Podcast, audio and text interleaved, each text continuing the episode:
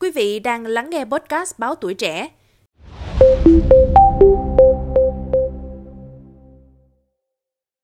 Thưa quý vị thính giả, theo thống kê tại bệnh viện Từ Dũ, thành phố Hồ Chí Minh, tỷ lệ trẻ sinh non có xu hướng gia tăng qua các năm. Năm 2023, bệnh viện tiếp nhận và điều trị cho khoảng 6.000 trẻ sinh non, tăng 40% so với năm 2022, khoảng 4.600 trẻ. Trong đó, trẻ sinh non dưới 34 tuần hơn 3.000 trẻ, trẻ có số cân nặng nhẹ nhất chỉ từ 500 đến 600 gram. Vậy tại sao xu hướng sinh non lại ngày càng tăng và những giải pháp được các chuyên gia bác sĩ đưa ra là gì? Ngay sau đây, hãy cùng chúng tôi bàn luận trong số podcast ngày hôm nay. Sinh non không chỉ gây nên nhiều biến chứng cho trẻ sơ sinh mà còn là gánh nặng về kinh tế. Ngoài ra, trẻ sinh non còn đối diện với các bệnh lý nghiêm trọng như hội chứng suy hô hấp, viêm ruột hoại tử, nhiễm trùng huyết, bệnh não thiếu oxy, các vấn đề về thị giác và thính giác. Bác sĩ Nguyễn Diễm Hạ, Phó trưởng khoa sơ sinh Bệnh viện Từ Dũ cho hay, mỗi năm Việt Nam có khoảng từ 100.000 đến 115.000 trẻ sinh non ra đời. Sinh non là nguyên nhân gây tử vong hàng đầu ở trẻ dưới 5 tuổi.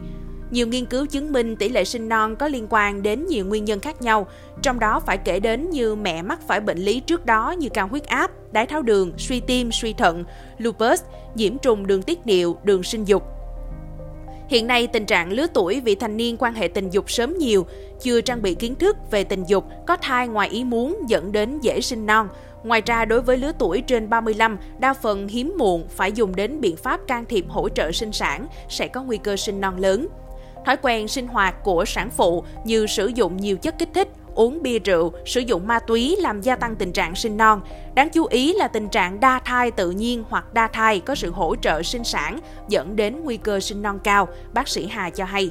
Theo bác sĩ Hà, trẻ sinh non cần phải tuân thủ quy trình điều trị cho trẻ sinh non như hồi sức tích cực lúc sinh, cấp cứu về hô hấp tuần hoàn trong một giờ đầu, phương pháp kangaroo. Bác sĩ Hồ Mạnh Tường, Tổng thư ký Hội Nội tiết sinh sản và vô sinh thành phố Hồ Chí Minh cho biết, tỷ lệ sinh non trên thế giới và tại Việt Nam có xu hướng tăng. Có rất nhiều nguyên nhân dẫn đến xu hướng tăng tỷ lệ sinh non. Đáng nói là do tuổi mang thai của phụ nữ ngày càng tăng, phụ nữ ngày càng có con trễ cũng là yếu tố tăng nguy cơ sinh non.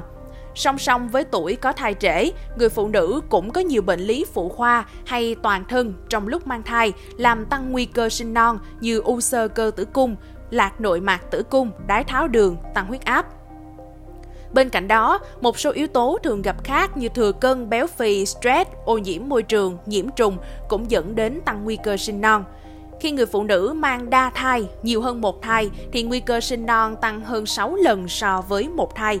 Trong đa thai có hơn 60% trường hợp sẽ sinh non so với hơn 10% ở những người mẹ mang một thai. Đây là một trong những nguyên nhân quan trọng làm tăng tỷ lệ sinh non, bệnh tật và tử vong ở trẻ, bác sĩ Tường cho hay. Theo dữ liệu báo cáo của Bộ Y tế, tỷ lệ trẻ đẻ non nhẹ cân chiếm khoảng 19% trong mô hình bệnh tật trẻ sơ sinh. Tỷ lệ tử vong sơ sinh chiếm 60% trong trẻ em dưới 5 tuổi và 71% trẻ tử vong dưới 1 tuổi. Nguyên nhân tử vong ở trẻ sơ sinh phần lớn là do sinh non, thấp cân, ngạt, chấn thương sau khi sinh, dị tật, nhiễm khuẩn. Trong đó, nguyên nhân sinh non nhẹ cân chiếm 25%. Các nguyên nhân này có thể phòng tránh được như phụ nữ có thai cần phải khám thai định kỳ, ít nhất là 4 lần theo quy định của Bộ Y tế, phát hiện nguy cơ bất thường thai nhi, chế độ dinh dưỡng hợp lý, lao động và luyện tập phù hợp. Quý vị nghĩ sao về những thông tin trên? Hãy để lại ý kiến của mình bằng cách bình luận bên dưới. Cảm ơn quý thính giả đã lắng nghe số podcast ngày hôm nay. Đừng quên theo dõi để tiếp tục đồng hành với podcast Báo Tuổi Trẻ trong những số lần sau. Còn bây giờ, xin chào và hẹn gặp lại.